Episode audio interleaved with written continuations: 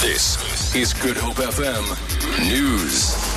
The City of Cape Town says they've not received any requests for a permit to march to Parliament tomorrow. The demonstrations have been planned in Cape Town and Johannesburg tomorrow following President Jacob Zuma's decision to fire former Finance Minister Nhlanhla Nene. The markets reacted badly to Zuma's decision and caused the rand to fall to record lows. The city's Priya Reddy. We have heard on social media that there is going to be a march, but as with all marches, they must go through the proper protocols to ensure the safety of the marchers, to ensure the safety of the businesses around and the people around the infrastructure. At this time, we haven't received any application.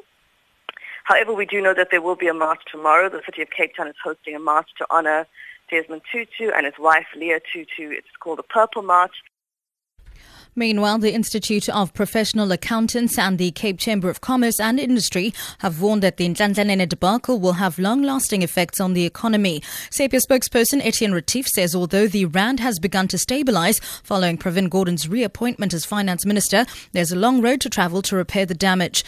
Cape Chamber President Janine Myburgh says it's a relief to have Gordhan back as finance minister, but the question remains how much damage has been done. She says the events of last week will haunt South Africa for years and make it so much harder to invest in the country.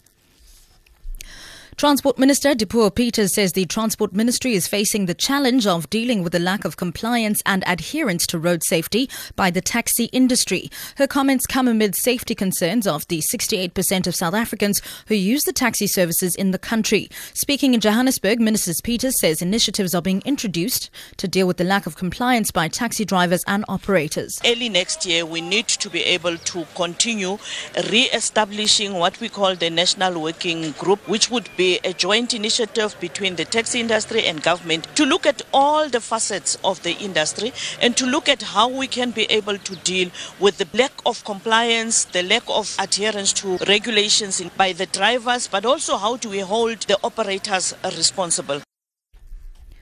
US President Barack Obama says his forces need to speed up progress against Islamic State militants and has called on allies to increase their military contributions to destroy the group in Iraq and Syria. Speaking at the Pentagon, Obama said there have been nearly 9,000 airstrikes against IS since the beginning of the campaign. Jon Sopel reports. Today was a review of progress so far rather than detailing a new strategy.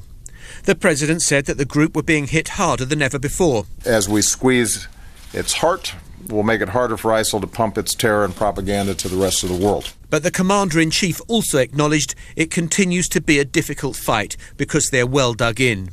He said the coalition had to be smart, hitting the militant group with precision. And he detailed the leaders of IS that had been taken out by drone strikes. The point is, ISIL leaders cannot hide, and our next message to them is simple you are next. For Good Hope FM News, I'm Sibs Machiela.